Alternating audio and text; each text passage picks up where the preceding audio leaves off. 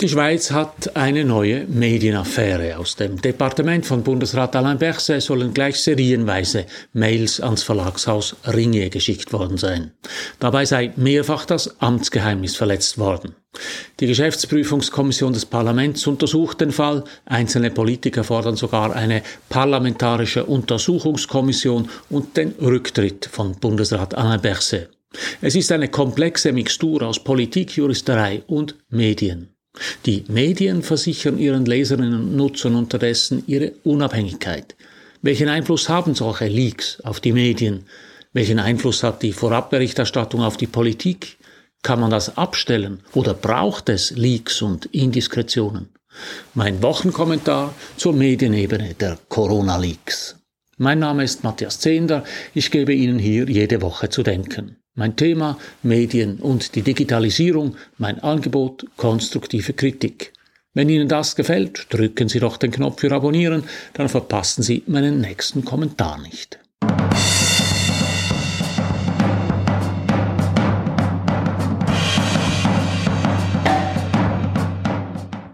In den Schweizer Medien hat derzeit das Wort Affäre Hochkonjunktur. Zuerst war es eine Corona-Affäre, dann wurde es zur Berse-Ringe-Affäre, mittlerweile ist es eher eine Berse-Affäre. Das Wort Affäre kommt ursprünglich vom französischen Ausdruck avoir affaire, was so viel heißt wie zu tun haben.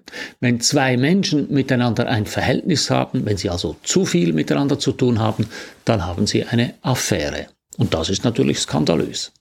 Mittlerweile hat sich das Wort von der Liebe gelöst, geblieben ist nur das Skandalöse, eine Affäre ist heute vor allem eine skandalöse Angelegenheit in Politik oder Wirtschaft. Im Fall der Corona-Berse-Ringe-Affäre steckt auch ein Stück der ursprünglichen Bedeutung des Wortes drin. Das Departement von Bundesrat Alain Berse und der von Mark Walder geführte Ringe Verlag sollen sich während der Corona-Krise näher gekommen sein, als es erlaubt ist. Peter Lauener, der Mediensprecher von Alain Berse, soll Mark Walder, den CEO von Ringe, systematisch mit Vorabinformationen aus dem Departement versorgt haben. So habe Ringe jeweils frühzeitig von geplanten Bundesratsentscheiden gewusst und durch die Publikation im Blick den ganzen Bundesrat im Sinne der Corona-Politik von Alain Berset beeinflusst. Deshalb wird die Affäre auch Corona-Leaks genannt. Das ist natürlich ein gefundenes Fressen für Corona-Skeptiker, für Menschen, die meinen, Politik und Medien würden ohnehin unter einer Decke stecken und für die politischen Gegner von Alain Berset. Es fällt ja auch auf, wie systematisch der SP-Bundesrat von SVP-Politikern und SVP-nahen Medien unter Druck gesetzt wird. Es ist umso erstaunlicher, als noch alles andere als klar ist, was genau passiert ist, ob und welche Dokumente tatsächlich an den Blick weitergereicht wurden und welche Wirkung das Ganze hatte. Die Affäre hat drei Ebenen. Da ist zunächst die juristische Ebene. Ihren Anfang nahm die Affäre, weil die Aufsichtsbehörde über die Bundesanwaltschaft 2021 eine Untersuchung zu einer ganz anderen Leak-Affäre angeordnet hatte. Es ging um die sogenannten Krypto-Leaks. Krypto hieß eine Firma aus Zug, die jahrelang manipulierte Chiffriergeräte verkauft hatte. Dokumente aus der Untersuchung der Firma aus dem Bericht der Parlamentarischen Geschäftsprüfungsdelegation gelangten an die Medien. Verdächtigt wurden Mitarbeiter der Bundesanwaltschaft. Deren Aufsichtsbehörde setzte deshalb einen außerordentlichen Staatsanwalt ein, um eine mögliche Amtsgeheimnisverletzung zu untersuchen. Bei diesem außerordentlichen Staatsanwalt handelt es sich um SVP-Mann Peter Marti. Weil er bei der Bundesanwaltschaft nicht fündig wurde, weitete Marti seine Untersuchung aus. In den Fokus rückten drei Männer. Markus Seiler, Generalsekretär im Außendepartement, Michael Steiner, der Sprecher dieses Departements, sowie Peter Lauener, der Sprecher des Departements von Anna Berse. Laut dem Online-Magazin Republik war die Ausweitung dieser Untersuchung rechtlich zumindest zweifelhaft.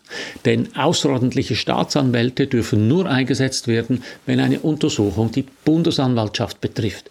Deshalb untersucht mittlerweile Stefan Zimmerli, ein weiterer Sonderermittler, ob Peter Marti seine Kompetenzen überschritten hat. Es ist mit anderen Worten kompliziert. Die zweite Ebene ist die politische Ebene. Diese Ebene beinhaltet zwei Aspekte. Da ist zum einen die Reaktion der Politik auf die ganze Affäre. Die Geschäftsprüfungskommission des Parlaments will die Sache untersuchen und rasch Ergebnisse liefern, aber natürlich reagieren auch alle politischen Gegner von SP-Bundesrat Anna Berset. Sie fordern mittlerweile eine parlamentarische Untersuchungskommission PUC und Anna Bersets Rücktritt. Die Wochenzeitung WOTS spricht deshalb von einer Treibjagd auf Berse und bringt dabei auch den zweiten Aspekt ins Spiel. Möglicherweise stand die Politik schon ganz am Anfang der Affäre. Es ist jedenfalls auffallend, wie oft in der Geschichte das Label SVP auftaucht. Peter Marti saß für die SVP im Zürcher Kantonsrat. Bei der Richterin, die es Marti erlaubte, das Verfahren von den Kryptoleaks auf die Corona-Mails auszuweiten, handelt es sich um Alexia Heine von der SVP. Als erster berichtete Ex-SVP-Nationalrat Christoph Mörgeli über die Ausweitung des Verfahrens auf Lauener und aus dem Verfahren gelangten Unterlagen an die Medien und zwar an den SVP-nahen Patrick Müller von CH Media. Im Club des Schweizer Fernsehens forderte schließlich SVP-Nationalrat Alfred Heer den Rücktritt von Alain Berset. Da ist etwas gar viel SVP im Spiel. Nun bin ich weder Jurist noch Politiker, sondern Medienwissenschaftler. Mich interessiert deshalb die dritte Ebene der Affäre, die Ebene der Medien. Wie sind die Corona-Leaks publizistisch zu beurteilen? Oder etwas konkreter, wurden der Blick und der Tagesanzeiger von Berset ferngesteuert, wie das die SVP behauptet? Wie nahe stehen sich Medien und Mediensprecher? Und welche Bedeutung haben solche Leaks? Schauen wir uns diese drei Fragen konkret an. Erstens, wurden der Blick und der Tagesanzeiger von Berset ferngesteuert. Sagen wir es so, das ist äußerst unwahrscheinlich. Viel eher liegt da ein typischer Fall von Post hoc ergo propter hoc vor, also eine Scheinkorrelation. Nur weil der Tagesanzeiger oder der Blick während der Corona-Krise inhaltlich mit den Forderungen der Mediziner des BAG übereinstimmten, heißt das noch nicht, dass das BAG den Tagi oder den Blick gesteuert hätten. Die Berichterstattung entsprach wohl eher schlicht dem, was medizinisch damals vernünftig war. Wir dürfen nicht vergessen, dass sich die meisten Mediziner einig waren in der Beurteilung der Corona-Krise. Die Unterschiede ergaben sich erst in der Übersetzung der Medizin in die Politik. Dazu kommt, es ist eine reichlich naive Vorstellung zu glauben, mit ein paar Mails an einen CEO lasse sich eine ganze Redaktion steuern. Medienhäuser sind viel weniger hierarchisch aufgebaut als zum Beispiel Industrieunternehmen. Ein Geschäftsführer hat inhaltlich auf einer Redaktion erstaunlich wenig zu sagen. Zudem ist so eine Redaktion ein Flohzirkus. Die Hälfte der Redaktorinnen und Redaktoren ist immer anderer Meinung.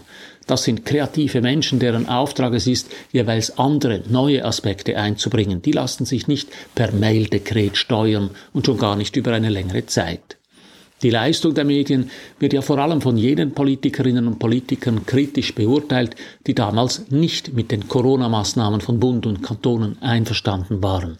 Sie dürften ausblenden, dass viele Medienschaffende von sich aus die Maßnahmen als vernünftig beurteilt haben. Kommen wir zur zweiten Frage. Wie nahe stehen sich Medien und Mediensprecher? Das ist ein Thema, das immer wieder aufkommt. Die Vorwürfe, Politik und Medien steckten unter einer Decke. Zwischen Mediensprechern und Medienschaffenden komme es zu Kungeleien. Stimmt das? Tatsache ist, viele Mediensprecher waren vorher Journalisten. Das hat vielerlei Gründe. In vielen Medienhäusern wurden in der Vergangenheit Stellen abgebaut. Medienhäuser sind hierarchisch flach organisiert und können ihren Mitarbeitenden nur wenig Entwicklungsmöglichkeiten anbieten. Und Medien sind einigermaßen oberflächlich. Wer sich vertieft mit einer Sache, einem Thema oder der Politik beschäftigen möchte, wechselt auf die andere Seite, wo die Themen entstehen.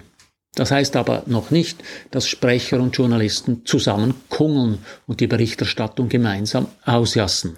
Das kann man im Einzelfall vielleicht nicht ausschließen. Im Allgemeinen arbeiten aber hüben und drüben Berufsleute, die nicht nur über einen hohen Grad an Professionalität verfügen, sondern auch über einen Berufsstolz. Ganz abgesehen davon, dass auf einer Redaktion so viel Sozialkontrolle besteht, dass ein einzelner Journalist, eine einzelne Journalistin nicht systematisch aus der Reihe tanzen kann. Was aber sicher der Fall ist, die Schweiz ist klein. Man kennt sich, ist vielleicht zusammen zur Schule gegangen oder hat sich an der Universität getroffen. Und ehe man sich's versieht, ist der eine leitender Redaktor und der andere Regierungssprecher oder Regierungsrat. Man arbeitet jahrelang im Bundeshaus und hat immer wieder mit denselben Kommunikationsleuten zu tun. Selbstverständlich tauscht man sich aus und diskutiert miteinander. Das heißt aber noch nicht, dass Medienleute und Kommunikationsleute gemeinsame Sache machen. Meinen Journalisten habe ich immer empfohlen, so lange wie möglich mit der Gegenseite per Sie zu bleiben, den Kaffee im Büro einem Apero an der Bar vorzuziehen und sich nie einspannen zu lassen, auch wenn dafür ein Primeur winkt. Denn das ist für Journalisten die wohl größte Versuchung. Das bringt uns zur dritten Frage. Welche Bedeutung haben solche Leaks? Neu an der Sache ist nur das Wort. Indiskretionen gibt es wohl schon so lange, wie es Politiker gibt. Politikerinnen und Politiker, aber auch die Mitarbeiter in der Verwaltung haben schon immer versucht, mit gezielten Informationen die Meinung der Öffentlichkeit auf ihre Seite zu ziehen. Wichtig ist dabei, dass es ganz unterschiedliche Arten von Enthüllungen gibt. Da wäre erstens die klassische Recherche. Ein Medium deckt gegen den Willen der Betroffenen etwas auf. Eher neuer ist zweitens die Datenrecherche. Ein Hackerteam erbeutet einen riesigen Datensatz, die Daten werden ausgewertet. Die Panama Papers sind ein Beispiel für eine solche Datenrecherche. Dann gibt es drittens den Whistleblower. Das ist ein Mensch, der gegen den Willen des Arbeitgebers Missstände oder Straftaten offenlegt. Ein Beispiel für eine Whistleblowerin ist Facebook-Mitarbeiterin Frances Hogan, die interne Forschungsdokumente über die Schädlichkeit von Facebook publik gemacht hat. Und dann gibt es viertens die Indiskretion. Jemand plaudert etwas aus. Ein Journalist erhält eine Information zugesteckt. Es tauchen Mails auf. Es zirkuliert ein Sitzungsprotokoll. Anders als bei einem Whistleblower bleibt der Tippgeber einer Indiskretion fast immer im Dunkeln. Die Öffentlichkeit kann sich deshalb auch kein Bild von seinen Motiven machen. Während ein Whistleblower meist keine konkreten Absichten hat und eher aus Gewissensgründen handelt, steckt hinter einer Indiskretion oft eine Absicht. Man will beeinflussen, die Debatte in eine bestimmte Richtung lenken. Aber warum lassen sich Medien auf solche Indiskretionen ein?